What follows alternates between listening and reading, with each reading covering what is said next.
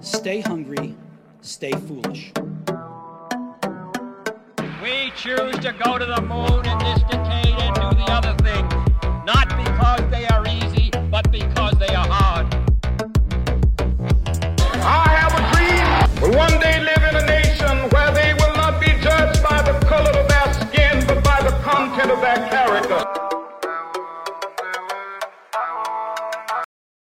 Hey there, listener. Thanks for stopping by. Before we get the podcast started today, I just wanted to tell you about my Patreon. If you're interested in supporting the podcast and donating some money, all you got to do is go to patreon.com forward slash KIPPOD. And there's three separate tiers there where you can get exclusive content, ad free content, and you can even suggest questions for me to ask future guests on the podcast. So, guys, make sure to check out my Patreon. Also, make sure to share this podcast on your social media accounts, link it to Spotify, review it on Apple. I would very much appreciate that. So, thanks, guys, and enjoy the episode. What is going on, everybody? Welcome to the Knowledge is Power podcast. I'm your host, Max Willett, and today we have another local uh, podcaster uh, on the podcast. Uh, so, if you want to go ahead and introduce yourself, that'd be great. Max, thanks for having me, man. This is uh, this is great. I'm Bill Bartholomew, and what's cool is that we're sitting here right now, very close to Beaver River Road in Richmond, and this very same building, there was a pizza shop here called Sal's Pizza. That when I was growing up in Chariho, the same place that that you grew up, and that we're sitting right now, um, this was kind of like the hub for my friend group, especially in high school, and I played in a band in high school called Acid Rain Revival. And just for whatever reason, like almost all the my bandmates and my then girlfriend and like my whole world was just based around this tiny little part of this little sliver of Rhode Island. And it's it, it's cool to come back here because as I was driving in, I mean, it's not like I haven't been here since then. I come through here all the time, but um, yeah, it's just cool, you know, that that you're here doing this show that originates from this this uh, beautiful and very specific part of the state that has, um, you know, it's just really tied to my youth and a really special part of my life. Yeah, yeah. I mean, it, it's pretty awesome. Actually, I forgot to tell you this earlier, but Joe, the guy that owns a building, he, Yeah. sh- he, he should be coming on the podcast pretty soon as well. Cool. That guy, he owns Pinecrest Golf Course, owns Sal's Pizza. He's a lawyer, so he's got quite a life story. He's from Cincinnati. Oh, okay. So yeah, so now, I, if I'm not mistaken, I think he was some kind of elected official because back then he was he was a state representative. Okay, too. that makes sense. Yeah. And I, I remember that aspect of things, and you know, of course, like some someone's parent or something like that that lived around here, like Mm-hmm. they'd be like, oh, you know, you, you got to make sure you know you talk to Joe. You know, they, there might be some scholarships or something like that or whatever. You know, he was like a elevated to big shot status before I even Yeah. really knew what was going on. But Yeah. But yeah, that that Sal's Pizza. It's funny just how those little places and those little I don't know, this little um, hubs, something that's oh, that that that has since been really important to me. The the geographical brick and mortar hubs of a community. This was that, and we're out here in the woods.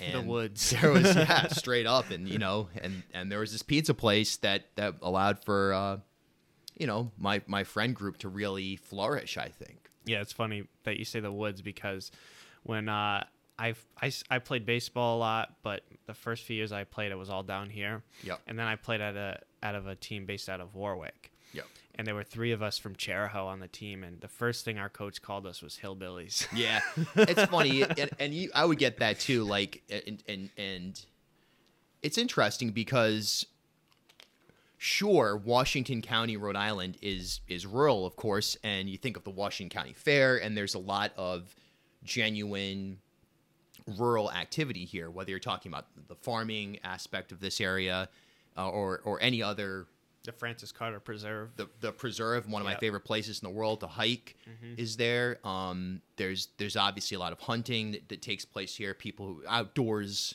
outdoor sports Yeah. in general, and uh, so and I always take that as a very important part of my my political and and social worldview because I did grow up in this type of area. No, I didn't grow up in rural Mississippi or something like that. I can't really bring that direct perspective. But I'm I, I feel very lucky that sure I lived in Brooklyn for a decade in this uber global hipster type of paradise Yeah. Um, and and so on and so forth. But I have a, a tremendous amount of respect for the rural identity, and it's something that I, I think allows me to have a more empathetic, or at least a more uh, understanding and broad view of this state, because a lot of people do see this and think, oh, you know, hillbillies, or I, I hear some some people in politics, media, so on and so forth, and, and they they really view or, or dismiss, I think, a lot of the the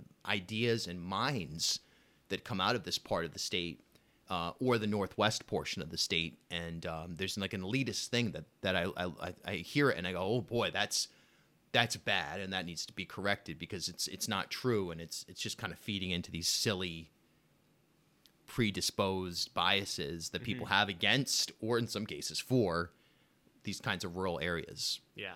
So all right, why don't I'd love to get into you know your life story. Oh yes, I was Uh, born on a cold. Actually, it was August, so that makes no sense. But yeah, Um, so yeah, I mean, if you want to just start off, you know, I like like to think from after you graduated high school on, Yep. and just you know talk about your life. yeah. So I did go to Chariho High School, as as mentioned, and and it was an interesting period for me. There was a lot of ups and downs there. I was always a little bit lost um, in in the environment. I was kind of caught between a lot of different worlds. Um, I was always inclined towards the humanities and the arts and things like that. At the same time, a lot of the people I was around uh, were more in the athletic slash, you know, you got to get a full scholarship to Harvard or else you're you know you're some kind of loser type of mentality. Uh, so it was this dangerous blend, um, and I was lucky to find people that understood kind of where I was going. Uh, by the way, nothing against sports or academics because I think I did. I was involved in sports as well, and and I, I am not opposed to like trying to go to Harvard and get a full ride or something like that. But uh, so I graduated here. I went to URI. Uh, there were a couple of reasons for that. One, my dad worked there, and as a result of that, I was able to get free tuition That's huge. huge. He was a maintenance man there, blue collar, uh, union guy, and one of the perks of that job was that free tuition. That was huge for me. And I lived on campus, so I wasn't like living at home, but it was only 15, 20 minutes away from where I grew up. And uh, through through that period, um, I started to become more and more interested in politics, more and more interested in independent art, things of that sort. And uh, I was playing in a band in, in high school. I was in the music program at Chariho, and, and I took drum lessons, and I was already on that sort of track. But about halfway through my time at URI, I started to feel, you know, lost a little bit, uh, questioning what the hell am I doing here? I'm, I'm, I'm around very few like minded people, it seems. Uh, that's my fault for not putting myself in, in the right situation, potentially, or maybe it's just a circumstance of going to college 15, 20 minutes from where you grew up. But um, I gravitated towards a group of people that were in Providence that weren't URI students. We started a band called Commas, and that band uh, I played drums in and played guitar. We kind of all rotated instruments. Right when I graduated from URI in 2006, we all moved to Brooklyn, New York. Um, the idea was, you know, we wanted to kind of insert ourselves into what at that point was this really flourishing indie rock, sort of artistic oriented um, I guess you'd almost say, like I said, uber hipster type of of uh, place, but pre really being gentrified. We were in Bushwick and in Williamsburg, actually, properly right on the Bu- Williamsburg Bushwick border, which are two, two neighborhoods in Brooklyn. And we moved into this loft building. Uh, they're called the McKibben Street Lofts. They're still there today.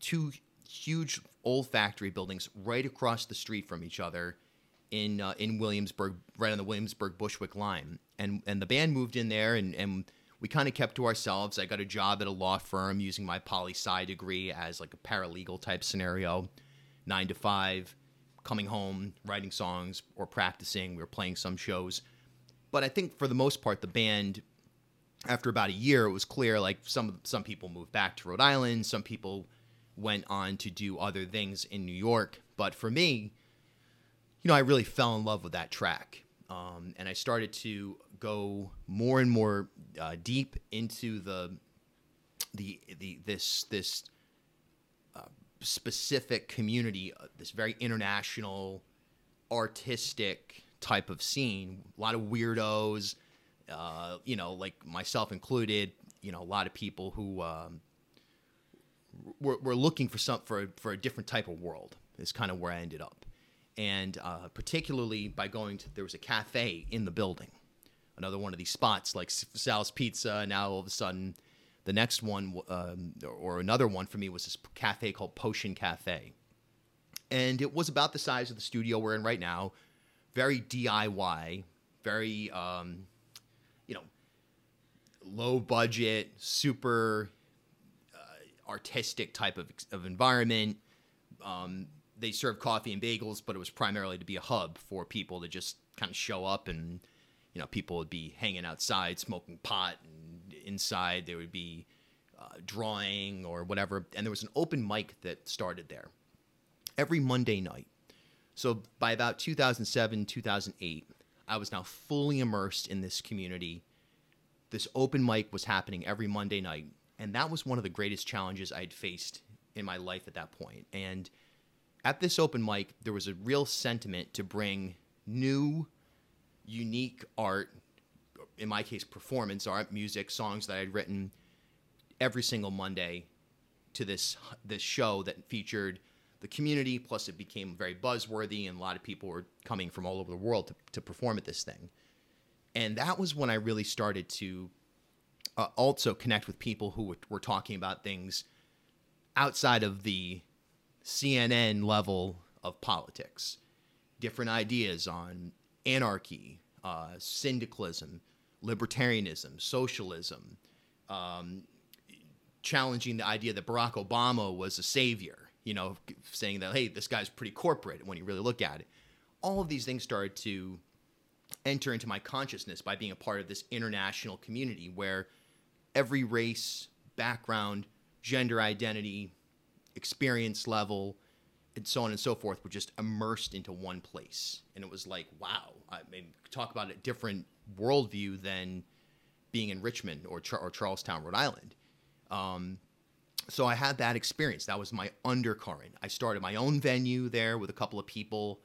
I formed my own band. We recorded a record at Sony with, with some producers from Sony, released it. I toured the country, got some magazine reviews, started to build a career as a musician, kind of developing that project, playing a lot of the venues in New York, the clubs, also a lot of the warehouse spaces, all these like crazy parties, sometimes um, getting to the point where we'd be playing in theaters. And it just sort of started to happen for me. I was putting the work in. I was just doing stupid jobs like temp jobs or refereeing soccer or whatever it was just to make enough money to keep my band moving. Um, living in my practice space at this point, you know, like just total in type of moment. And that grew over the course of maybe five or six years to the point where I was sustaining with the help of having these other part-time jobs. I was sustaining as an original musician, getting some songs in films, getting some songs on TV. Um, I was on MTV doing uh, performing a song. I was doing doing really interesting and exciting things, but at the same time, wasn't really making any money. You know, I'd still be paying for rent with quarters. I moved out of my practice space into a squat, so I was living in they they had literally tapped into one of the the traffic lights for power in the house. So everyone, you know, it's just this totally nuts scenario in Brooklyn, and that lasted for for a while. Um, I got married. My wife is a tremendous artist, currently at Yale, getting her master's degree in in, uh, in painting. She got a full ride there. She just graduated RISD. I met her her in 2010, and we had gotten married. And um, she's also a musician and a songwriter. And after kind of debating about whether or not we wanted to work together, we started busking on the subway together. And it was successful. We were making money, playing on the subway, doing original songs. And uh, we started a band called Silver Teeth. That band ultimately ended up getting, uh, we put out a record. It got reviews on Vice and a lot of a lot of national press, toured a lot, went down to Brazil where she's from and, and toured there, and started to play a lot of shows in New Haven, Newport, Providence, and really fell in love with Newport, Rhode Island, and realized that we had there was a great community there, a great music community. We realized, hey, look, we're struggling financially in New York. The scene that had existed at those loft buildings, the Potion Cafe had closed. The, most of the the venues we played at had closed. People were leaving the city. This is like 2016. And we decided, hey, let's move to Newport. Let's let's jump into what was kind of the closest thing to that scene in New York that we could find. Uh, we moved our band Silverteeth to Newport, um, continued to grow that project, and basically um, get to the point where we were a full time original band for, for a few years. And during that time, I started to realize being back in Rhode Island, I was listening to the local radio, WPRO, calling in as a caller to WPRO. I called myself William in Newport, and I would challenge the hosts, and they probably hated my guts. I'm sure they did. um, and paying attention to the local media and realizing, you know, there's something missing here. The voice is is missing a lot of issues, and it's also it, it's not embracing the wider spectrum that I'd come to discover in New York of politics, ideas, social status, all these types of things. And uh, my wife said, "Well, you should you should start a podcast." Uh, partially because I think she was sick of me broadcasting to her. You know, I'd give like a play by play of like, "All right, now Gabriella has is on her way into the kitchen. She picks up the strainer, and there it is. The pasta has been dumped. you know, so she was like, "You need an outlet for that." And uh, I decided to start a podcast in 2017. Did a year of research. In 2018, I released the first episode of the Bartholomew Town podcast, which was I decided was going to be like this local, hyper local politics and media and a little bit of art show. Um, that was an election year. Put out the show, had almost all the candidates on, gained a ton of momentum through that by people being interested in the election and being like, oh, I can learn about this candidate for governor or this lieutenant governor candidate or this person or that person. And over the course of the next few years, I just hustled, working stupid jobs, delivering newspapers, refing soccer again, um, whatever it took to just be able to spend most of my time developing this podcast. And by, I would say, like 2019, the show had legs. I was getting advertisers, and it, it started to become clear that there was a pathway for me in broadcasting through this podcast that was really like organically I didn't wasn't spending money on ads or anything like that. I was just organically getting out there. Um, and that's kind of what what teed me up for where I'm at now. I think during COVID nineteen, uh, there was a huge spike uh, in my presence. I was attending every single day the governor's press conferences. Um, Bartholomew Town became a credentialed media outlet, and oftentimes challenging all kinds of things that were put forth in the COVID pressers, um, but not in a disrespectful type of manner, but just a genuine challenge, challenging way. Um, along the way, I, I, I started filling in on WPRO as a host, and that was like almost like a dream come true when it first started. It was like, wow, this is the station I listen to. I can't believe this is happening. Um, I also started working with Rhode Island PBS, doing television, long form television journalism on a, on a show that we have called Rhode Island PBS Weekly every Wednesday night and Sunday night it airs.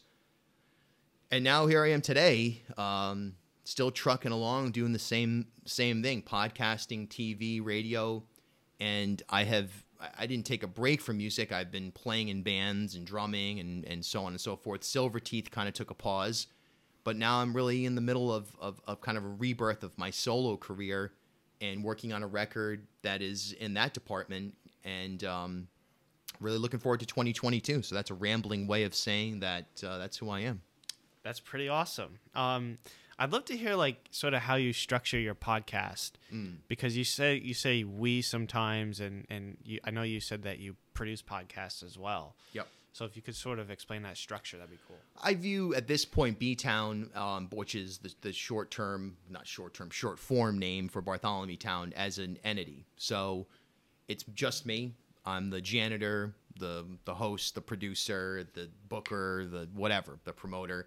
But I see it as a we, probably because I want it to grow at some point to have more more of an organizational feel, and because also there's a lot of people along the way who have been massively supportive. Um, there's journalists in the state, you know, just a couple of people that come to mind, like Jim Hummel or, or Steve Klamkin, um, two people that are massive influences of mine that ended up being very supportive. There's people who are artists or advertising agents or whatever that have um, people like Ben DeCastro or Dante Bellini Jr. These are these are people that have been there with me, uh, that are mentors, that are friends, and there's a they have a stake in what I'm doing, in my opinion. So when I say we, part of it also includes just the people who have supported me. Okay. Um, as far as the structure, yeah. So I do t- primarily two episodes a week. Sometimes I do more. If so, there are times where I've done five a week. Um, but the goal is every Tuesday and Friday. And actually, breaking news here for anyone who's listening, we're going to move it to Tuesday and Thursday in 2022, uh, just from some analytics studies that I've done. Give people an extra work day to listen to it. But uh, I, I book the guest. Um, I, I'm able to identify either the relevant story of the moment or a topic or person of interest, a newsmaker, as as I guess you would call them. Um, at this point, I'm fortunate to have relationships that, you know, like today's podcast is with the Attorney General. You know, he's been on five or six times, so all I have to do is text him or his assistant, and great, he's on. Uh, same with the governor. The governor's been on a zillion times on on Bartholomew Town. You know, just just a text, got the governor. That's incredibly fortunate. Yeah. I, yeah. Uh, but it's but pretty it's also the product of just digging out years and years and years of, of, of not years and years and years, but a few years here of just hustling and hard work and dedication to it that that allowed for that to happen.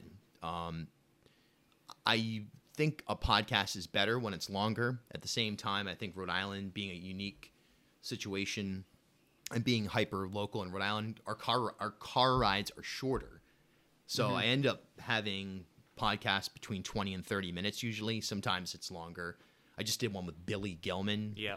That was like an hour long. We could have Yeah. gone on for like five hours, I think. There was enough there. But um, so that's that's kind of how I structured. I do produce podcasts for other people, uh, ad agencies and PR firms mostly that have a client that wants to do their own show, and then you know that's that's like a side hustle basically, but it is an income generator for me, and and it's it helps to allow it allows me to keep doing this for sure. Um, and then I have a secondary show that I launched in Ju- in July of this year called Song Obsessed. That's a music podcast that I interview national singer songwriters and we talk about music. That show, I was shocked. I just got an email from Apple over the weekend that said that we're ranked 209th in music podcasts in the country, hmm. which is weird because I haven't put any real work into it. But I think Yeah. when you have a guest that's really intriguing, like they just had Edward Sharpe, uh, the Magnetic Zero singer, uh, Alex Ebert, or you know, kind of bigger names, people search for it because he already has a they already have a fan base, and then it's, it's that helps the cause a lot. So, um, I try not to over edit. I now record almost exclusively through Zoom for a number of reasons. One, because it's easier for the guests. It's ridiculously easy, yeah, to do it through Zoom. and I feel like the audience hasn't felt the drop off that I thought they would in terms of quality. It's definitely better to do it in person, which is why I was like, oh yeah, let's if let's do it in person. Your show here, but that also is a huge time saver for me. So I can kind of immediately edit, uh, which for me editing is very minimal. I never take anything out. I just will kind of improve the audio quality. I, I through music, I got really good at Pro Tools, the software Pro Tools, so I can do a lot of um, sound quality improvement. I do like an intro at the beginning of the show, some ads, and and, and then put it up, and it's it's got legs because the audience is is able to just you know they, they it shows up on their phone they listen to it and Yeah. it's and it's it's like a friend it's like it's like the radio you turn on the radio you know it's going to be there you know you, your, your friend on the radio is going to be there I'm always in your your pocket on your phone. Most people probably don't listen to every episode, but some people do, and I know that there's a core audience of people. It's like every, every all right, every word. This is something they're consuming, so I have to speak both to them and the person who is just discovering this because they're interested in that particular guest. Mm-hmm. So that those different, eh, eh, eh, I'm still finding my voice. You know, I'm still trying to figure out the best way to do it, both in terms of like the actual physical voice and also how to address people. But it's very conversational. The show. It's I, I'm not trying to sandbag people, and I'm Yeah. very opinionated. Yeah. Um, I do the talk radio stuff, and I have opinions, and there's some things that I just find uh, like moronic and intolerable. So I'll I'll nail people. Very very rarely though. Most of the time, it's very just conversational. Whether Yeah. or not you're a, the far left candidate, if you're a far right candidate, anybody in between, it's the same. Everybody's got their issues. Everybody's got their issues. Yeah. No question. You have a very diverse audience because I have looked through it and and listened to a few episodes. Um, I mean, you have everybody, like you said, from the governor to uh, people on the school board in North Kingstown. Yep. Which is it's it's really cool, you know, to have that diverse of an audience. it helps. You know, I think that's part of the reason why it's spread out around the state is Mm-hmm. because I try to talk to people from all over the state and issues that are both hyper focused on a community, but then can also be extrapolated to a regional audience. And th- that North Kingstown one's fascinating. You know, there's a situation where they have this book that's causing controversy that's in the the library. Um, it's been a statewide conversation, but at the same time, it's also it's like, well, what what does that say? Like, how much autonomy should a school committee have? What sh- what role should parents play in what goes into the school?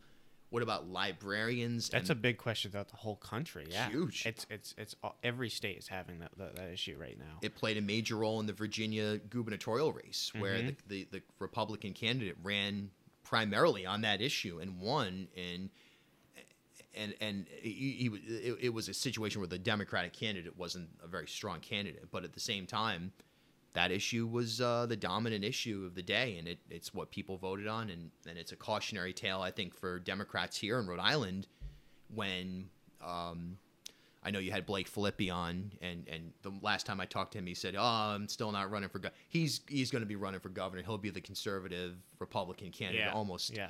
Well, no he's doubt. not. He's not like. It, it was very interesting hearing his take on things, and he's not crazy conservative. I guess. Right, right. I mean, he's. He. I, I really like him. I'm not gonna say what specific things I agree with him on. Yep. Just because I, you know, don't really talk about my opinions on this podcast, Mm-hmm. but uh, I, I like him. He's a cool guy. Well, there's a tradition of Rhode Island Republicans that is uh, goes back to the 1980s and actually earlier, but really in the in, in the 80s, um, Susan Farmer, uh, Lila Sapinsley, Arlene Violet, of course John Chafee, of somewhat socially liberal, fiscally conservative, good fences make good neighbors type of Republican. And I think that this state could be would benefit immensely from having that. And I think that that's what Blake, uh, pardon me, Minority Leader Filippi, uh, brings to the table. Uh, you know, he has gun positions and some other positions that that certain people on the left would say, nope, that's a non-starter. I'll never, I'll never vote for that guy. But I think the state right now is so democratically controlled, um, and and particularly by uh, institutional Democrats that are almost kind of conservative in their own way, that a strong Republican candidate here would be very good for for Rhode Island to have more debate and dialogue um, in the election, whether or not you agree or disagree with that candidate. I think it would make everybody better, you know, to have that type of dialogue. Yeah, yeah, it's really interesting. So, uh, you know, you see all these. Um, get back on the topic of podcasts. Sure, yep. you, you see all these different podcasting platforms. Yeah. Which one have you had the most success on? Apple, Yeah. uh, I think that's because although Spotify is growing, Yeah. I think that Spotify appeals to a younger demographic and Apple slightly older demographic. Um, I guess It's so Uh, weird how that works. Yeah. I mean, because I mean, I agree with that too. I think mainly because it's the app that comes on iPhones. Sure. Yeah. Apple Podcast comes with every iPhone, and it's that one less step because they have to go and download Spotify and make Yep. an account and everything. But when you have Apple Podcasts, it's all through your Apple ID. You already made the account. It's there to use. So it's like I think that's probably why it's the older demographic. I think so. Yeah, that that makes sense. Um, yeah, I mean, I'm just I'm just happy to have people listen. Whether some people shockingly listen on my website, which is like Yeah. just a landing page basically, but you can kind of see the breakdown. I'm always like, wow, I'm surprised that that many people go to ripodcast.com and click play on that thing. Yeah. Um, and I would imagine it's more of a desktop, like you're sitting at work and you put it on. But yeah, the podcasting platforms are interesting. Spotify has been making major moves, obviously signing Joe Rogan Yeah. and The Ringer are two huge, huge commitments. And I'm very intrigued by Spotify. Um, and I think that that as a musician, there's a lot of things I've learned that are negative about Spotify. You get paid so little, you Yeah. get this, you get that, but at the same time, it's an, it's kind of an opportunity for um, a free market of ideas. If something's good, algorithmically, it tends to grow on there, and or it, not necessarily good. That's that's wrong. If something hits people in a way that's compelling and they want to listen to it, then it grows. I think pretty organically. So yeah, and now Facebook is allowing you to on your page. They they basically are a podcast publisher now, so oh, I didn't know that. yeah, it's interesting. You just go and, and there's a place where you can enter your, your RSS feed Yeah. and it will drop it. I don't think anyone's listening to it there. I've never seen it show up on my pod Yeah. track stats or anything like that, but it's good to know it's there. Well, I think it'd be good to have like some video up on it or something. You know, if you have video podcasts, just upload it on there. Um, but uh, so it's interesting because a lot of your episodes focus around Rhode Island. I mean, if not all of them. Um, so what made Yeah. you settle on just focusing on Rhode Island? Uh, opportunity. Yeah. You know, there's a market there that no one was doing. I was amazed that, you know, we have an, an NPR station here, and I know now they do podcasts a little bit and so on and so forth, but people donate money to it and they, you know, and, and there's some great people there. Ian Donnis is the political reporter there. He's been extremely supportive of me, and, and he's a great, great reporter and, and personality. But uh, I was amazed. I was like, what's going on here? Our local NPR station isn't doing any podcasting. What is this? And then even WPRO, you know, great uh, platform reaches, you know, hundreds over a 100,000 people a month for sure, you know, and and they weren't doing any real podcasts. They'd put like clips from their radio shows up there, but uh, Providence Journal wasn't. The Boston Globe RI hadn't started yet. Channel 10, 12, 6, they weren't. Rhode Island PBS wasn't. It's like, what's going on here? You know, th- this is nuts. Uh, This is a huge opportunity. So that's no, that's one reason why. Um, I also think that the more niche oriented a podcast is, the better you're going to have uh, in terms of engagement out of the gate. So if you're into wrestling and you just do a wrestling podcast, well, there's already probably thousands of those. But if you were to do a, a podcast on 1990s Hasbro WWF action figures, you're going to find a much uh, an audience that loves that show. Um, I have expanded out a little bit. Sometimes I cover national figures, um, national journalists on Bartholomew Town, and and truth be told, my goal is to expand. To, certainly, my goal is to expand to a national platform that has a much larger reach, and simultaneously kind of pivot the Rhode Island thing to uh, what I would what I, I've, I've been running a parallel name to Bartholomew Town the entire time called RI Podcast and have ripodcast.com. The show in parentheses is called ripodcast.com. At some point, when the moment's right, I'll probably split the two off and do like ripodcast.com by Bartholomew Town or something like that.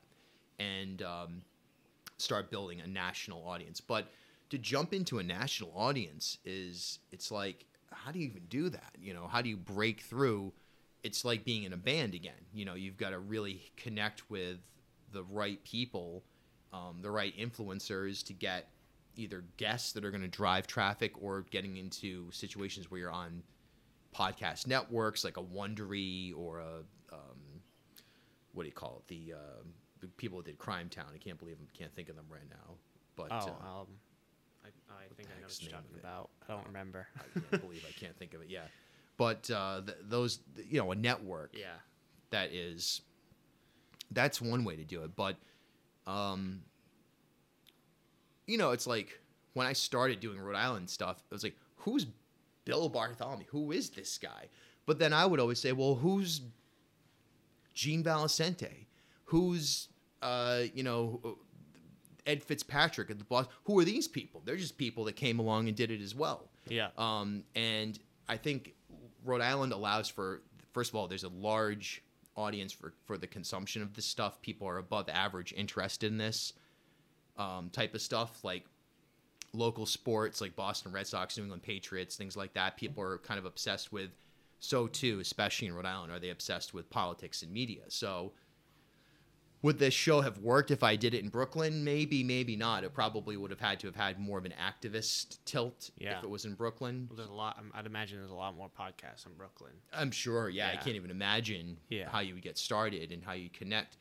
But I also think that a lot of people forget that podcasting, while it's my journalism is a is a craft that is important to me and I've learned it and it's you know the the the business side of it is important as well of course. Um, you're a performer number number one. Rule number one you're a performer the same way that a tap dancer is a performer a musician a stand-up comic whatever.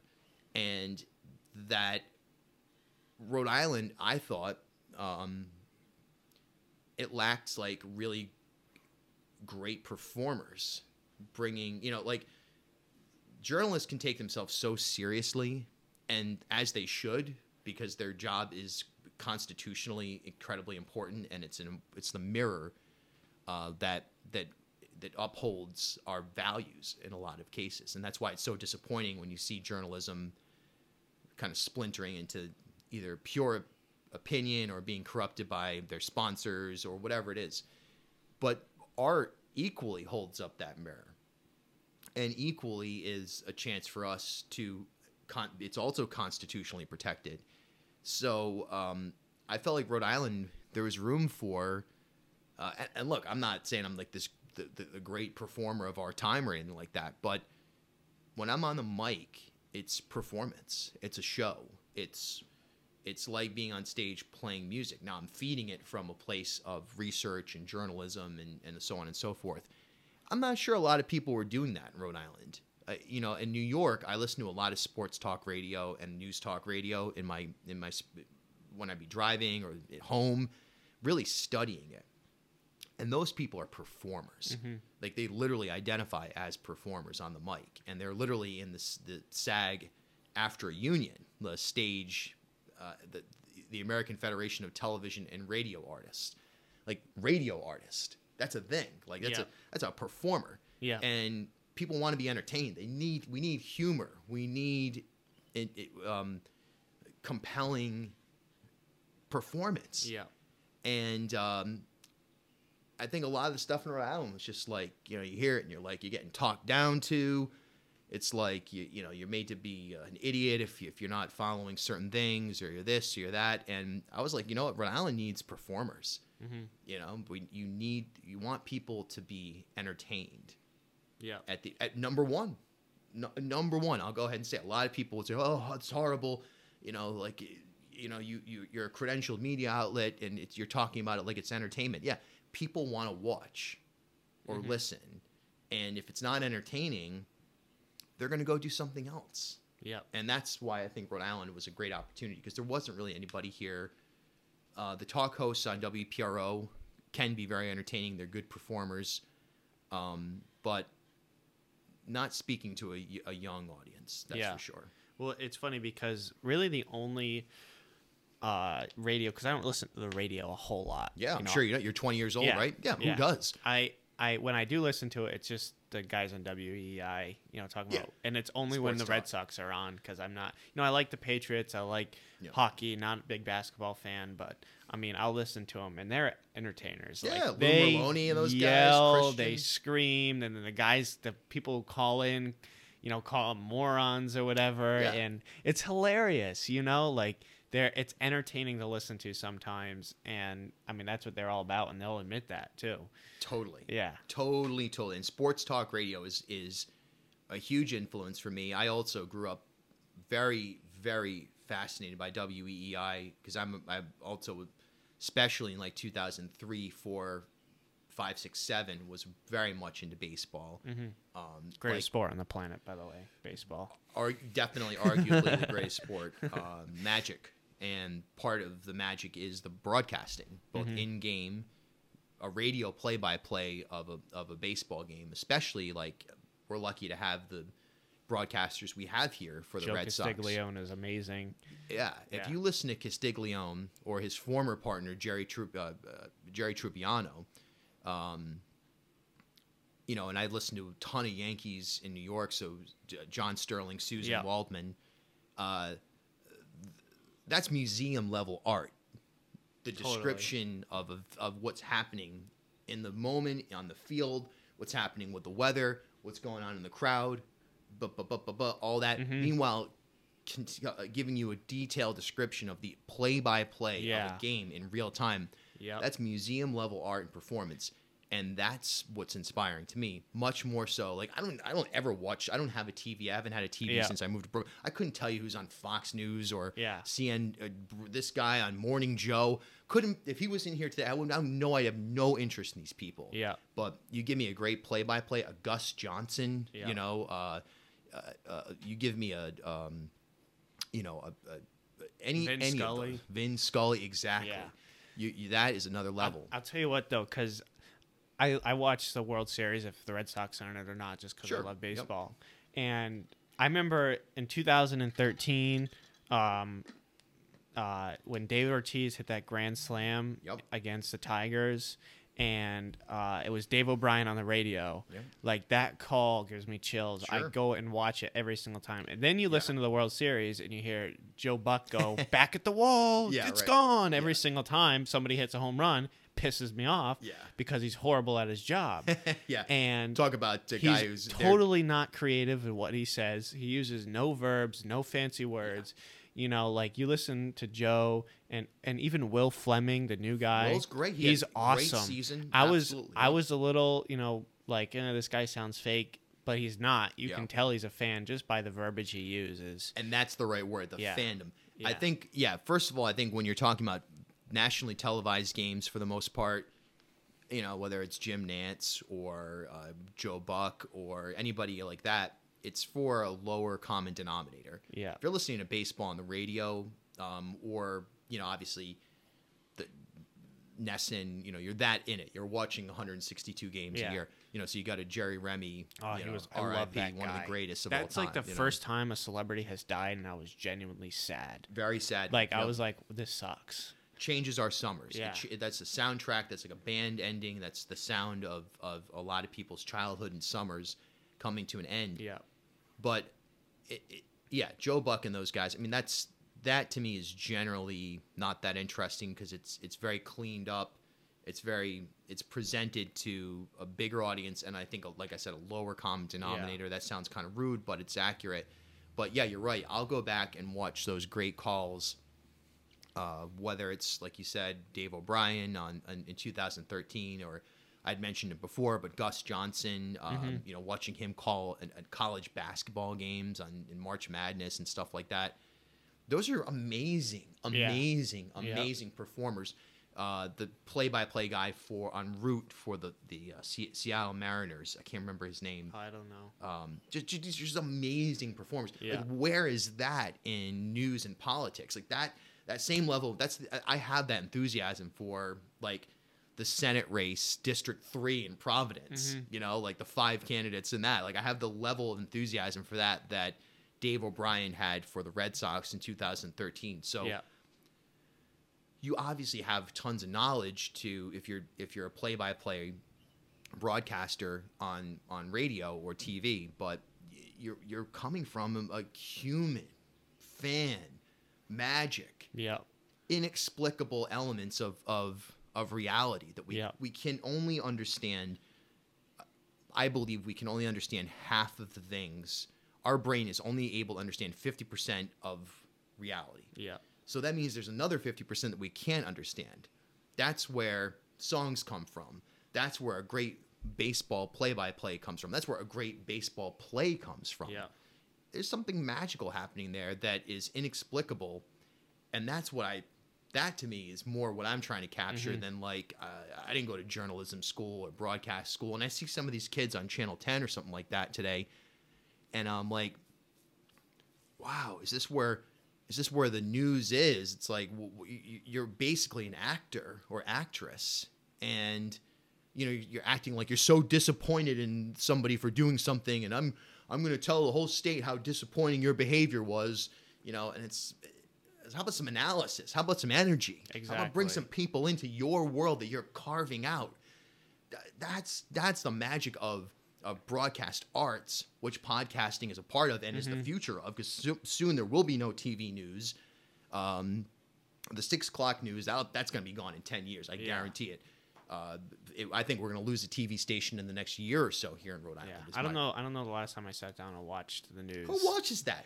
It's like old, and my audience includes a lot of older people, and I respect them, and I'm I'm Mm-hmm. I'm, I'm happy that they're there, but the, they're they're there with me because I think even those people are going, well, what's what's going on on on the news at night? Like, Yeah. oh, this car accident happened. Oh, this person did something that was misbe. This person mis- here's the news could basically be like, good evening. This person misbehaved according to our standards. This person misbehaved according to our standards. This person misbehaved according to our standards. Here's the here's the weather. Here's the which is something yeah. you could get in literally Three you know, seconds. And a great weather report is a great weather report. I love RJ Heim. He's a friend. Him on Channel 10, I'll watch that and I'll laugh and I'll be intrigued because he's a performer. He Mm-hmm. came from radio. He loves music. He's an example of like, that's a real performer. You know, Yeah. RJ Heim. Like, you know, uh, Mario Hilario is the same way on Channel 10. He's a great performer. Yeah. You know, you stick him in another medium, he's still a great performer. Yeah. But yeah, the news, the TV news, like, I don't know. I literally don't know anybody of my friends from. I mean, my parents do, but and that's when I watch it. I'll be like passing through, Yes. about to leave somewhere. I'll watch for five seconds, be like, I hate this, and then leave. Yeah, it sucks. Just- I don't know anybody in my Yeah. my my. So I'm 37. Uh, I don't know anybody of my friends, which I would say the people I spend the most time with are age 24 through 40. Like as far as like my actual friends, bandmates, people I spend a lot of time with. Uh, not a single person, and these are smart people that care about politics, news, information. They read the Boston Globe's Rhode Map. Hey there. Sorry to interrupt the episode, but I just want to take this chance to tell you to share the podcast on your social media platforms. Link it on your Instagram story. Follow Knowledge is Power underscore Rhode Island on Instagram and leave a review on Apple Podcast if you're listening on that platform. So thanks for listening, guys, and enjoy the rest of the episode. the, the Dan McGowan's um, email that comes out every morning. It's a short blurb on what's going on in Rhode Island. They might listen to my podcast or when I'm filling in on the radio. Uh, they have they never watched the TV news. They're they're they're, they're over it. And I, I, I know some people are going to hear this and feel like oh I'm dissing them. They're because they're and I'm not. Amanda Pitts is another great. She's on Channel 12 now. She used to be on Channel 6. She's a singer she's very smart. She's very good at gathering information and turning it into a report. Um, but she's a performer. Yeah. I love watching Amanda Pitts because she's a performer, and the stiffer and more, again, I keep going back to it. Like the more that people try to showcase that they're disappointed in in something, um, the more boring it gets. And I, I think our our broad generation, so let's say like anyone from 18 to 45, like a really wide demographic that we would both be a part of. Uh, we're done with this. We're done with so much stuff. And when I see kids, like I sometimes speak at schools, like the Met School recently, and and I go to a lot of protests, and I see like kids who are like 14, 15 years old, and what they're able to do on TikTok, what they're able to do on Instagram, the ideas that they have. I'm thinking these are things that when I was in Brooklyn in 2007, when I was 23, I wasn't thinking about this stuff. These kids are already so far ahead of the curve Yeah. curve and and and th- th- th- they never watch the local news. They know more about what's going on locally than the local news. Yeah. Like they they do. They just know more. They might not know that this politician uh, in in Exeter, his dad was on this the chairman of this board or owned this company or that company. But is that really relevant to what's Yeah. going on today? Yeah. I mean, yeah, it's really interesting because I, I coach up in Warwick. Oh, cool. Yeah, and I, and I help out. Um, I, I actually go up there tonight, and it's really interesting to hear what kids talk about now compared to what I talked about when I was there five or six years ago. Sure. Doing the same exact thing, and sort of like the insults they throw around, and like, yeah.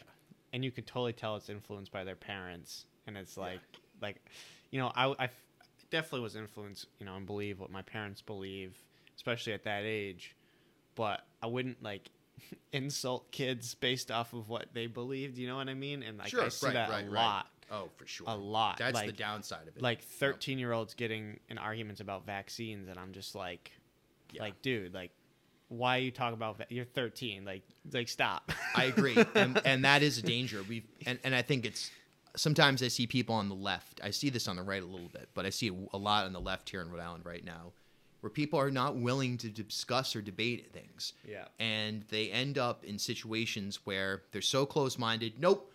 If you have a car, it's a death machine. Bikes are the future. We shouldn't have par- I've heard people say we shouldn't be building parking lots. We shouldn't have, you know, this is Rhode Island. Yeah. You you cannot ride your bike or public transit to get around the state in an in an efficient way. Yeah. Uh, if you've got all the time in the world, maybe you got a nine to five, you got no kids, no spouse, no hobbies, and you just get up in the morning and go to work and come back. You might be able to ride the bus. But if you want to, this state needs to grow. We need to move. We need to be an economic engine. We need to be a conceptual engine. We need to tap into New York more. We need to tap into into the world more. Um, I'm all about bike lanes. I'm all about green concepts and, and things like that. At the same time, some of these kids they need to realize that we cannot go that extreme. It's not practical in Rhode Island. Uh, we just we just can't. So that doesn't make. And now some of them will say, "Oh, well, I'm, I'm what am I, a climate change denier, or am I corporate?" It's like, no, no, no, I'm not. I, I'm with you. I get what you're saying, but the cancel culture has gotten a little bit out of hand in some cases. There are some cases where totally appropriate. Someone is a racist. Someone is a sexually abusive person. Um, someone is just a just a jerk. Yeah, but canceling people for their their beliefs, especially on practical matters, is something that I see from the younger generation that is they have to they have to stop it. We saw this with the police stuff. Um, when George Floyd was murdered, straight up, horrible situation, no question about it. I was there in the street every day covering it. My heart was with them all the way, no question about it. At the same time, there are people who are um, calling for the abolition of the police altogether, and in theory, maybe in my in the cafe at Potion Cafe outside talking about it with people, the world we want could be without police. But that's a thousand years from now. We we're, not evolved enough to, to not have. We I, I agree there should be reforms in the police. I think a lot of police officers agree with that. I know because I talked to some. There's plenty that would say, "Oh yeah, there there are problems here with our union. There's problems with this tactic, that tactic. We spend too much time on drugs. We spend too much time harassing certain communities. We should be focused on this, that, the other." Um, but then there are some people who they're it's abolish the police or you're dead to me, and that's like, and then it's on the opposite side. There's oh yeah, back the blue or you're dead to me, and it's like, well, wait a second now. There was an incident in Providence where police pepper sprayed children. You know, uh, I went on the radio that same day. I happened to be filling in. I was like, this is crazy. This is completely ridiculous. I mean, you, you, there's no situation other than if someone pulled a weapon where a 13 year old girl should be pepper sprayed in the face by a police officer uh, f- um, for, for almost any reason. I got all kinds of email. Oh, you're this, you're that, you're a communist, you're you're anti-police, you're a horrible person. It's like, well, no, I'm not. I'm, and as it turned out, that that two the two officers involved, that one was forced into retirement, the other one was suspended for an extended period of time, mm-hmm. uh, because it's a horrible thing. It's like you have to be have the nuance to look at the situation at hand and make a decision based on that, not about these like pre-held I'm on this team, you're on that team type of mentality. And Yeah. and that's the danger with the younger generation that I just want to see them evolve out of that because there's a lot of great minds that are being trapped in this group think um, that that you know I think you have to be able to separate the world you want Yeah. from the world that we can realistically have. Very well said. Very well said. Um, so I guess I want to try to flip flop to Yep. your music career. Uh oh. Yeah, I mean, I, I it's it, it. I mean, if that's all right with you, Oh, of I mean, course, yeah, I, I yeah. mean, it, it, it kind of it really interests me because I, I, I now know a couple people apart from you who have gotten into music, Mm-hmm. and it's just it's really interesting industry. Um, I mean, that whole entertainment industry, I guess, Yeah. is totally different from 3D printing. You know, everything, every other industry. Be, it's hard for me to explain, but. Um, you know, obviously you said that you were into music in high school and it, and it, and it kind of shaped your, you know, where you were uh, and where you wanted to move to. Um, and what kind, I, I guess, what kind of music did you play? I didn't catch that. Sure. So, I think broadly speaking, the the term that I think I I see myself as a lot of people probably wouldn't see it, but I see myself as like an indie indie artist, indie rock Yeah. uh, type artist.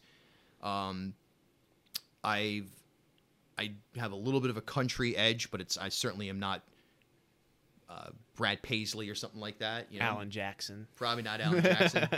Although I do one of his songs if I'm playing like a cover set. We'll Oh, throw, yeah? I'll throw in some country songs for That's sure. sweet. I love Alan Jackson. Brad Paisley's my, one of my Well, favorites. br- see, that's the thing. Brad Paisley is one of our, the great American artists Yeah. of our time. You know, Yep. uh, that part, that record, part two, is an incredible Yep. record. Some amazing songs on there. Great guitar playing, and the guy's an incredible singer, and he's authentic as po- you could possibly get in Yep. that medium. I'm not anti. I love country, hip hop, punk, you name it. You know that I, I enjoy it all. But um, my my music is. I don't know what I'd say it is because it's Whatever you're feeling.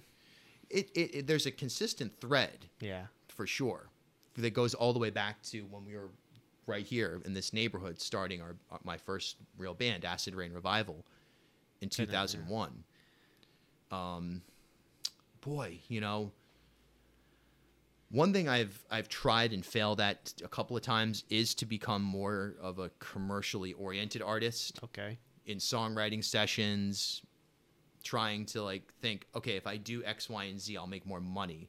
And then either my parents will be relieved or i'll be i'll have money to do something else or whatever. And the the more the, the the more i would try those types of things the more foolish i i, I would sound and be i think and when i've stuck to my just my thing songwriting is is the number one thing about that I that I do. I, I think is is I write songs um, that are. I think they're emotional. They can be quirky. They can be. Um, at times aggressive. They can be at times really descriptive. Sometimes they can be very lyrically poetic or vague.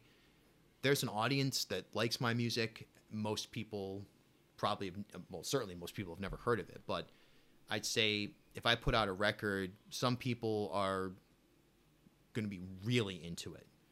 Um, some people are going to maybe have a song that they put on their Spotify playlist or something like that. Most people, it doesn't, you know, the, average music listener probably doesn't listen to the same stuff that I listened to growing up. And so, you know what I mean? It's, but there is an audience for it. Um, it's weird. It's a hard industry. It's very entrepreneurial. I think that's the one thing that a lot of musicians don't real or people who want to get into entertainment, whether as an artist or producer, whatever aspect, is that it's as entrepreneurial. It's very similar to your 3D printing business.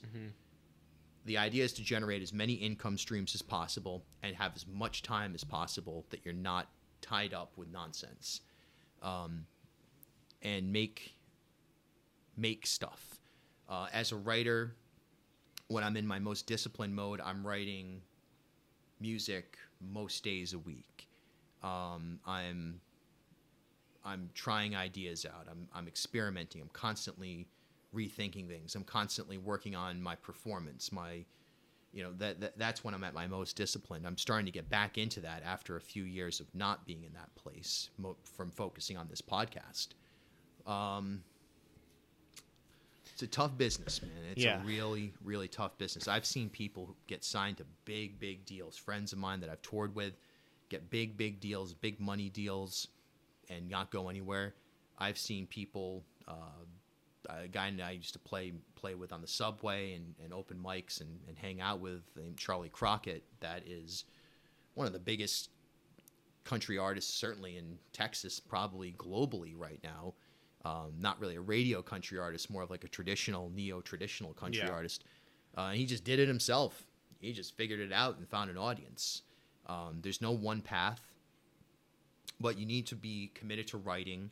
If you're a writer, uh, if you're if you're a guitarist or you know more of like a, a musician musician, I think you need to be committed to never turning down a gig, experimenting and finding your sound and, and, and developing your sound, not imitating. You know, and that's that. Those are the things that I've really learned, and uh, it's hard though. You know, I- I've had a lot of sadness in my time in music because we've had it's such an up and down moment.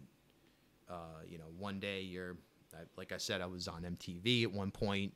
Um, then you go through a year of busking on the train and, and not really feeling anything, and then you uh, you put out a record and you're in Vice and getting all this press and playing all these amazing shows at these big venues, and then you know you go kind of dip back down and you know just so it's just a really really hard on your soul, and you've got to be very careful to take care of yourself um, and not allow the business of music to interfere with your art, but the two are very intertwined, so it becomes really hard to do that. hmm I, uh, I, you know, I I like to refer to this book, and for the life of me, I can't remember the name of the book because I did read it, but it's been a couple of years. But I remember what the book was teaching, Yeah. and or it's been a year. Um, and that was a lot of times in business, you have people that go into business and enjoy what they do. For example, people really like music. They like playing guitar. They like Sure. singing. But then when they try to, you know, apply it to a business model, and that's really what trying to build a band is, Yep. you know, they can't handle it because of because it is entrepreneurial and they can't handle the business part, and it's really difficult for them Yes. and they lose their initial pride and and love that they had for it to begin with and you see that in a lot of different businesses whether it's baking Yep. music 3d printing Sports. like sports People get into coaching. They want to become a, a college coach. They get a high school job. And they, they're working four or five different youth programs. Maybe they're doing a summer camp. Maybe they're touring in a summer camp. Uh, you burnout is very real.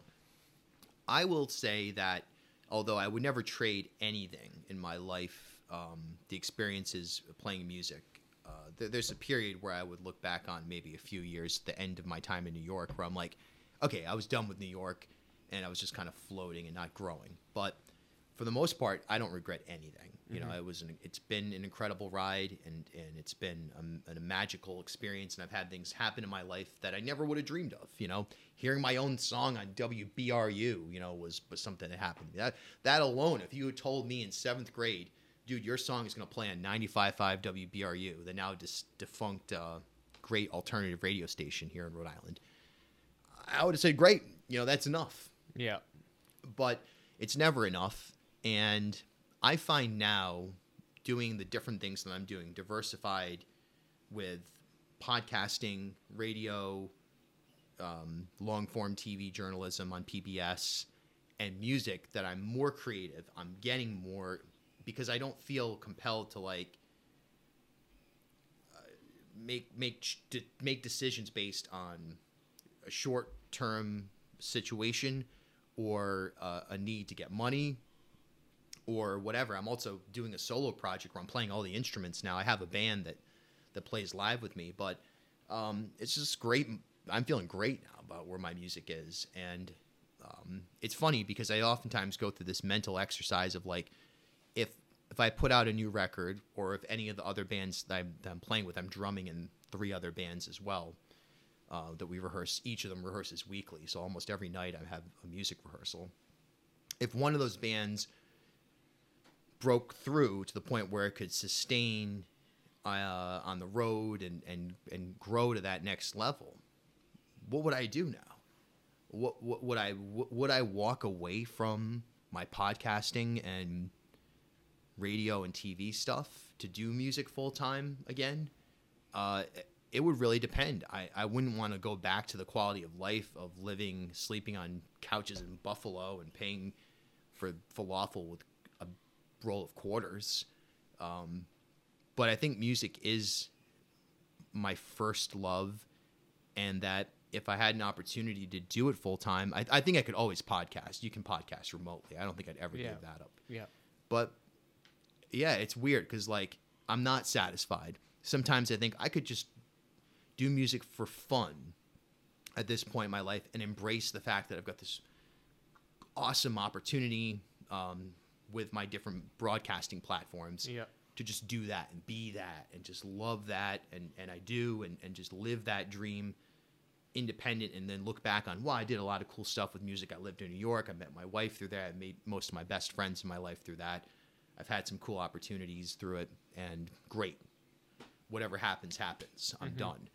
But uh, I'm definitely not done. I'm 37. I feel still the same uh, enthusiasm I felt at 18, and I'm not done. Yeah. And I'll be disappointed if I'm not if I if I'm not able to grow further. Yeah, well, I was listening to your Billy Billy Gilman podcast, and Yeah. he was talking about how he's seen people in their forties finally break out and make it, and and he's and he won't stop because he still believes that he can get to the next level in his career, Yes. and and that's totally true. Um, but it's uh, so my like I said uh, yesterday, my neighbor uh, is, was in a band. I mean, I guess he still technically is, but he talked about how when they were just about like to get to that next level, they they got like when they were producing music, they'd have they'd like sit in front of a group of people and play. Yeah. And they'd write down on like a clipboard what they liked, what they didn't like, what they can improve up on and things like that and it that's intimidating, you know, Yeah. like cuz it's music that you created and then you have like these people literally just judging you in front of your eyes. Yeah.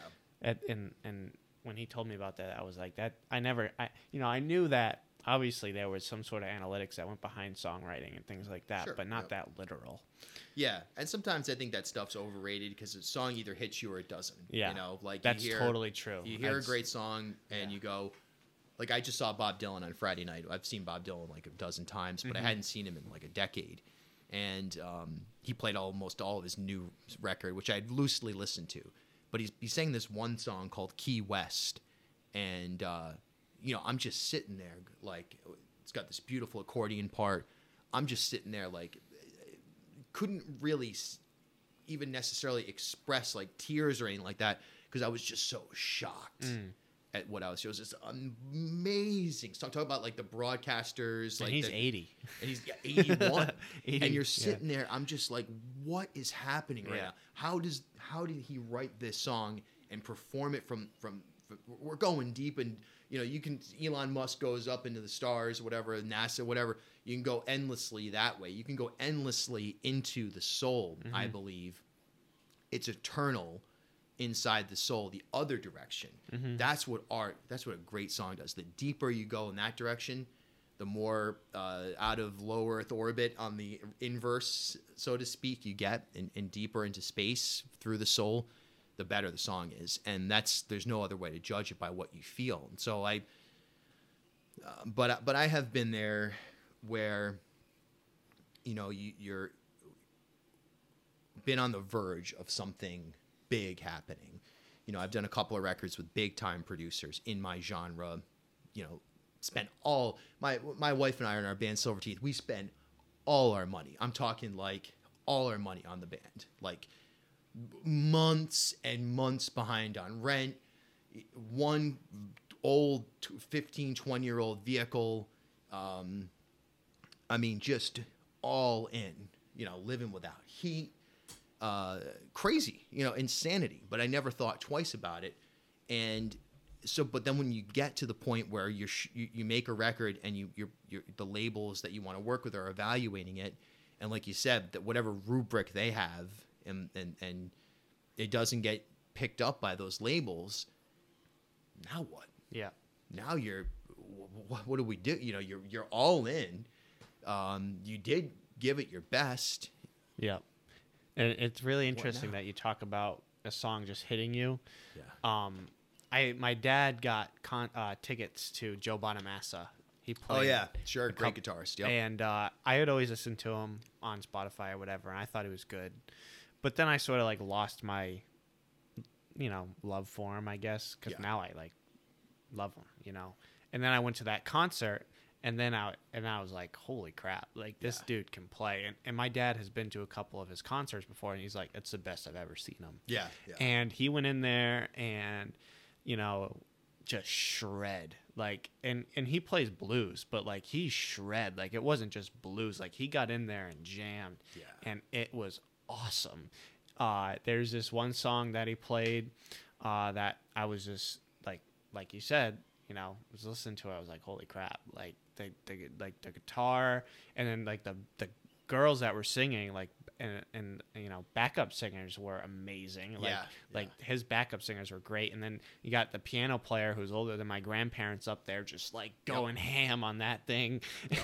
Yeah, and I, that was a, at Providence Performing Arts Yeah, Center. Yeah, yeah, I know some people who were at that show, and they were like, same thing. I think my, Yeah. my buddy Steve Klamkin was there uh, from from the radio station, and you know, yeah, people have said that that show was nuts. And, Yeah. you just go, they take you some to another place. That's the magic of music. The music industry is like, I don't know, it's not even hundred years old since that started. But music, Mm-hmm.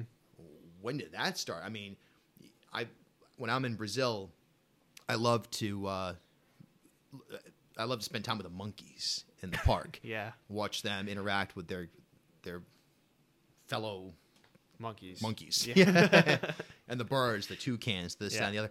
They're making music all day. Yeah. Um, um, so uh, the dinosaurs probably made music. You know, um, what, the Big Bang itself is a song that can has continuously played since the origin of, of what we know as time. Music is is so fundamental, and um, it, it's just weird that it's become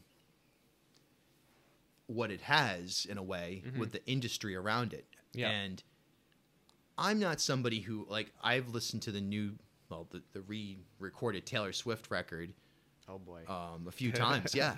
taylor swift And like I'm not like a Taylor Swift fan or Yeah. anything like that, but but I hear it and I go, "Oh, you know, there's a couple of songs in there that are I go, "Wow, that's a great song." Like, yeah, it probably was carved out at a conference table with five people and it was written like a TV show would be written. But it's a great song. So a great song can be a great song by someone at the top of the industry, or it could be somebody that's going to play at um, Elena's Ale House Yeah. tonight. Yeah. It doesn't matter. But the the business around it is very complex, and if someone really wants to get into it, and I'm really not the right person to offer advice because I haven't had massive success in music. I don't think. I mean, I think I've had success enough to sustain and, and be proud and, and leave a bit of a legacy, but um, but not not that next level. But uh, the one thing I would say to anybody who wants to get into the music business is number one, um, be prepared to give it your all in the sense of like live cheap, you know, find side hustles. It's like any entrepreneurial endeavor, but um, and be prepared to push through all the disappointment you're going to Yeah. experience because Definitely. it's the same as being a professional athlete. You know, Yeah. if you're in in AAA baseball or Double A baseball, and you see other people around you getting called up even for short stints. Um, that can be very discouraging. Uh, some people end up playing AAA, then retiring, or going and playing in uh, independent leagues or something like that. But um, you know, you have to keep sustaining. If your goal is to get to the major leagues, uh, that has to be your goal. Never settle for anything less than that. Um, it's okay to be disappointed. Don't trick yourself to being like, "Oh, this is great." You know, it should be great in the moment, but always be hungry. And unless your goal is, and, and believe me, there are a lot of people who play music and they'll be happy to play at Elena's Ale House. They'll call Chris Caswell or Ryan Moran, the owners down that This is the place down the street from where we're recording Yeah, right now. yeah. And uh, they'll call them up and they'll get a gig there, and it'll be Friday night, and they'll put a poster up, and their 17 friends will come, and the bar will be entertained, and they'll do. Uh, you know, uh, wagon wheel or I got friends in low places, and the whole bar Yeah. will be singing along, and they'll go home It's and they'll and they love it. And sometimes I wish I could be satisfied with that because Yeah. not that it's easier, but because um, it's it's more it's a bit more humble. Yeah. Uh, but when you're in Brooklyn and something Rhode Island needs more of, when when I was in New York, competition is a good thing. Competition is like when we'd have that open mic, the potion open mic. It was a competition, whether it was a hip hop artist, another singer songwriter, a band, someone doing a poem, someone giving a speech, someone presenting visual art, comedy, whatever it is, classical music, whatever was happening, like the bar getting raised uh, and you having to dig deeper. Um, we could use more of that in Rhode Island in a lot of sectors. Yeah. And uh, music is one that I think we really could use that. And our, our music here is good.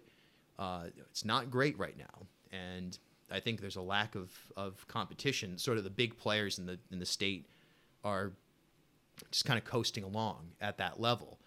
Uh, we need some disruptors, Yeah. especially young kids. Yeah. Um, so I guess I, I kind of want to backtrack a little bit. Yeah, sure. Back to podcast because I just thought a couple of Yeah, yeah. questions. So um, something that, that I find really interesting is is having to establish yourself. You had to establish yourself as a musician. Mm-hmm. You know, how did you establish yourself as a podcaster and get the governor of Rhode Island on? Well, oddly enough, my first guest was the lieutenant governor. He was then the lieutenant governor, Okay. and that's partially because the lieutenant governor uh, is is an elected office with like a million dollar budget for their office, but they don't have any constitutional tasks or it's a very entrepreneurial office. So I, I was like, well, I'll write to this guy because he probably would have time. There's no way Gina Raimondo's coming on to an unknown podcast. Uh, and he was good enough to do so. So we, we did a two hour episode or something like that and forged a relationship that has been sustained through his now tenure as governor. When Raimondo went went to Washington earlier this year, he was elevated to governor, and I'm fortunate that I had already built this relationship with him. Um, in my particular business, a lot of people come on my show for two reasons at this at this point. After having established it during 2018, which was an election year, you know, okay, I got uh, Republican candidates. Giovanni Feroce came on. Allan Fung came on. Um, uh, Patricia Morgan came on. You know, uh, Joe Trillo came on. So now Matt Brown, come, all the candidates realize, oh, everyone's going on this thing. Well, I better do it. You know, once you get the ball rolling. Now, there's an influencer audience for Bartholomew Town. So I happen to know that people in different offices in, in the state house or city halls and representatives or whatever, politic politicos, inside baseball people, um, listen to the show. So a lot of people come on because they know that they're going to hit the influencer type audience. It's the same for the TV show A Lively Experiment on PBS, um, and it's the same for the uh, morning and afternoon radio shows on WPRO, where the the, the inside baseball, couple thousand, maybe ten thousand of us Rhode Islanders that are involved in politics are listening. So you come on Bartholomew Town because you want to reach those people. But then there's also, I think, the idea of you want to reach if you're a candidate or if you're uh, somebody in Rhode Island that's that has a message to get out. You know, just like we talked about, TV news. If you want to reach people 35 and under, you're not going to get them on the TV news. Make maybe even 45 and under. Uh, you want to reach 45 and under, not happening in a print newspaper. It's not happening on the radio. You know, where is it happening? Um, podcasts and social media. And I was first out of the gate, and people realized that they could trust me, that I wasn't there to sandbag people. That was a big thing. It just organically built up to the point where it just became one of the stops for for for media people or for for political people. Yeah. I guess. Very cool. So, another question I have for you: You said you've been on radio and podcasting. Sure. Which do you find um, you're more engaged in? Very interesting. They're both very similar in a in, in a lot of ways. You're you're it's the art of the talker. Um, it's it's like being a musician and being in the studio or being on stage or whatever. You're still a musician. You're still doing anything, but you adapt to that particular mode. The radio is is is is very interesting. I'm a big radio fan. I think radio needs to evolve a lot and become a digital oriented platform and less of like a terrestrial, you know, I'm in the car, here we go. But because radio is what it is, you're constantly getting a new audience. It's constantly shifting. It's like busking for me when I would busk on the train. Every two minutes, the audience shifted. People got on the train, they left the station, da da da da da. So you're constantly resetting. But at the same time, you have some people that are there with you the entire time. A podcast, you know, people don't generally start a podcast 17 minutes into it and then turn it off at 24 minutes and then come back and fast forward to 48 minutes and listen. You know, your podcast is more of like the entire show is one listen. And there's a measurement, a, a stat in podcasting and radio called TSL, time spent listening. And it's much harder, I think, to generate st- strong TSL in radio because it is much more of an in and out. Hey, what's going on in the news? I'll put it on WPRO. Uh, it's that Bartholomew. Uh, the hell with him. You know, he's too liberal. So they turn it off. Or oh, that's that Bartholomew. Great, a relief from the something that I don't like. Whatever it is, and the, and and the, you know, people tend to check in and out. As far as me being more engaged, it's very similar. Um, I do a lot of prep all the time, if that makes sense. I'm always listening, always thinking, always analyzing. But for both podcasts and radio, I don't over prep. I think both of them I try to just go with the moment, go with the flow. The radio is a utility in my mind as well that is it's it's it's got a obviously a, a federal designation of if there's an emergency or something like that, it, it provides a service that is unique. But they're different. Um, when radio people do podcasts or, or just like take their radio show and put it up online and call it a podcast, it's not a podcast. When pod a podcast, it's like a square is a rectangle, but a rectangle isn't a square. That type of thing. Like a radio show generally doesn't make a very good podcast, but a podcast can make a very good radio show. If if you just air a podcast on terrestrial radio, um, but I think the biggest difference is that you're constantly resetting on radio. You know, you're there for three hours. I go in, I sit down, I've got a mic in front of me. 80,000 people are listening, whatever it is, but not at a time, you Yeah. know. So it's it's it's a challenge and it's it, it is a different animal. And you're also on radio, you're working in 12 minute segments, then it's the commercial. Okay, and then I have a 3 minute segment. Okay, now it's the news. Okay, 5 minutes and then it's this. It's that. So it, it's different. It's Yeah. different. And and it's it, it needs to be reconfigured to survive. And I think they know that in radio. Yeah. Um, I find NPR horribly boring. I, I can't listen to any of that stuff. I find it's very. I don't want to be talked down to. Um, uh, but some people love it. You know, some people love NPR. It's just not my thing. Yeah. So I mean that kind of leads into my next question: Is do you think that there'll be ever be a time where, uh, or do you think currently that podcasts have totally taken over radio? Ooh, yeah. Well, radio still has a lot of reach. It, it you can see that in the advertising and and and the the numbers of um, stations that are still open. Some radio is hard to believe it's still there. Like I I'm amazed at hip hop oriented. Um, terrible name for the, the genre on, of radio is called urban. I mean, it's, it's like so Yeah. outdated. But so urban radio, as they call it, which would play hip hop and R and B, still exists. That's mind blowing to me. Like who really listens to that? But then there's radio that's like on in the dentist's office. You know, it's like you know you get some sax, Ke- Kenny G sax, or know, it's Elton John. You know, you're Yeah. waiting to get your tooth ripped out. You got to hear that nonsense. it's a nightmare. But that's that's thriving Elevator music. elevator music yeah, exactly that'll oh that that's doing well um, talk radio is growing in a lot of sectors wpro for example is just about to install a brand new massively expensive studio that is you know the co- the company that owns it Cumulus is investing in because there's growth there. I think the pandemic was a chance for people to just let me tune in, let me see what's going on. Give me 5 minutes of the radio. I kind of got a, the gist of what's happening. Okay, thank you. And that has increased the amount of, of listenership. Um it's going to be interesting to see. I think it's the same way that streaming services and television are competing. There's no question that TV is in decline. Um, will it go away because of streaming services? Probably not anytime soon. The more that they cross promote, the more interactivity between legacy media and new media that mm-hmm. happens, cross pollination.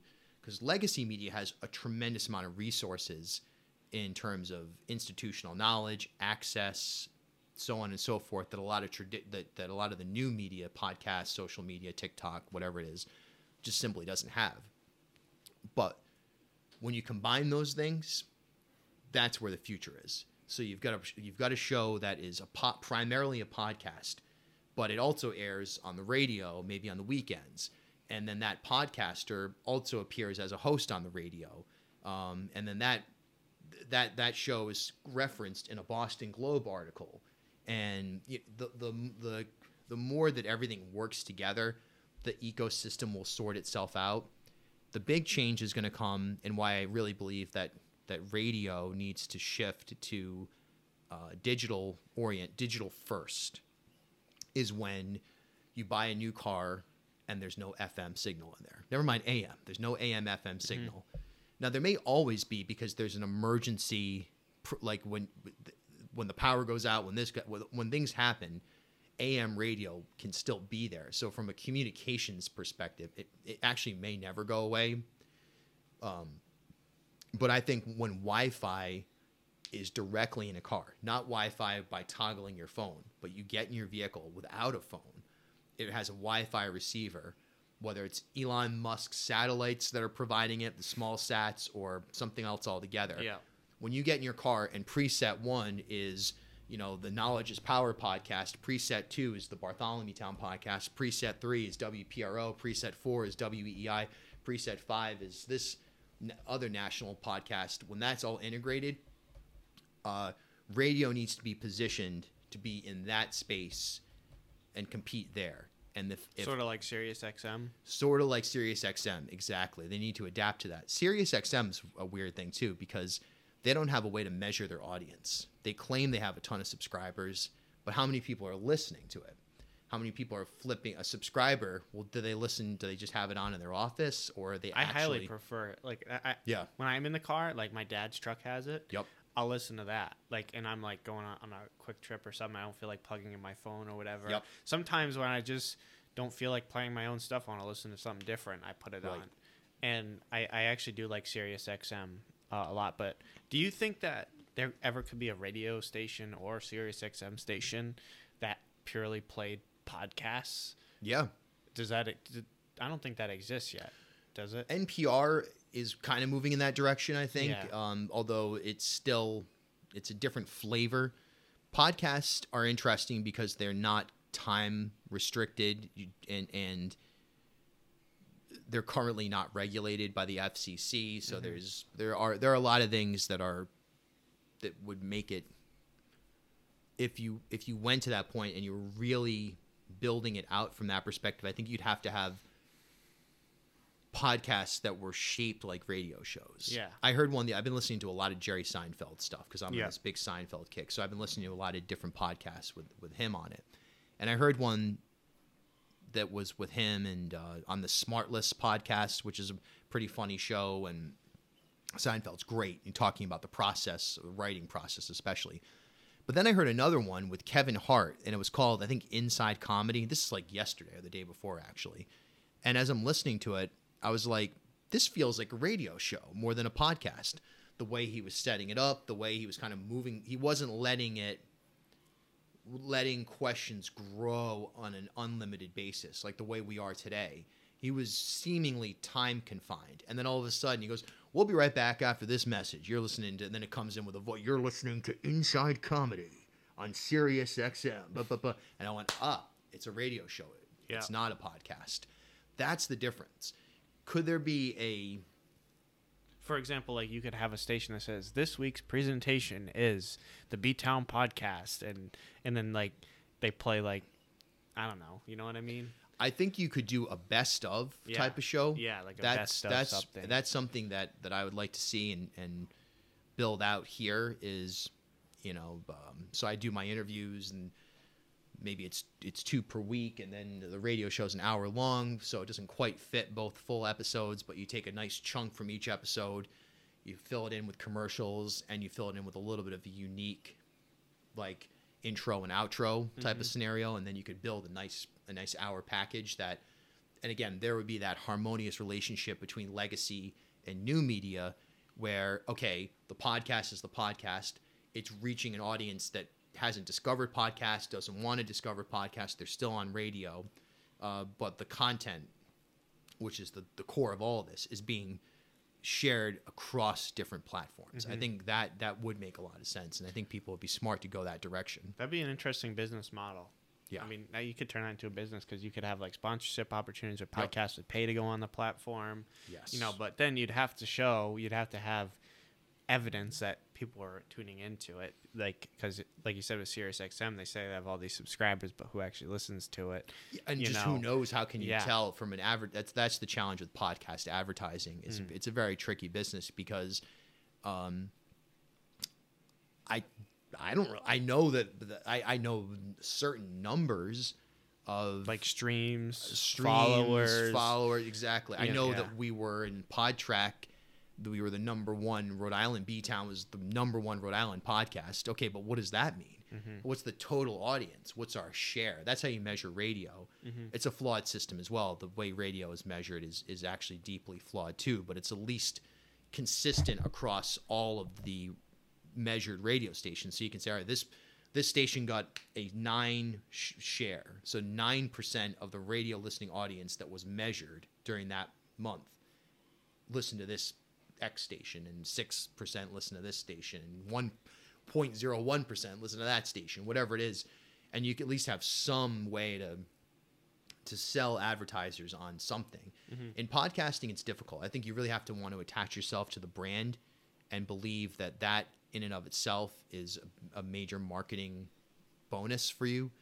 Um, my advertisers have traditionally been more interested in who's listening versus how many people are listening, and the the notion that if you're reaching people who are really into, in your case, you know, innovation and ideas, or if you're reaching people, in my case, that are into politics, media, innovation, art, that sounds very elitist, but those are if you can, there, there's a way to target that particular Of audience. There's- Yeah, there's nothing wrong with saying that. You know, Yeah. like advertisers shouldn't spend money on things where they're not their demographic isn't listening. Right. You know, like there's no point in it for them. That's right. You know, I don't think there's anything wrong with saying that. Um, but yeah, so we actually just hit an hour and a half. Oh my God, really? Yeah, longest podcast ever. We beat Blake by 13 minutes. I, and I think we could keep going, but I think an hour and a half is a good. Yeah, the listeners definitely. Yeah, Yeah. I apologize, listeners. No, it's- that's this what is- happens. You give me coffee and a microphone,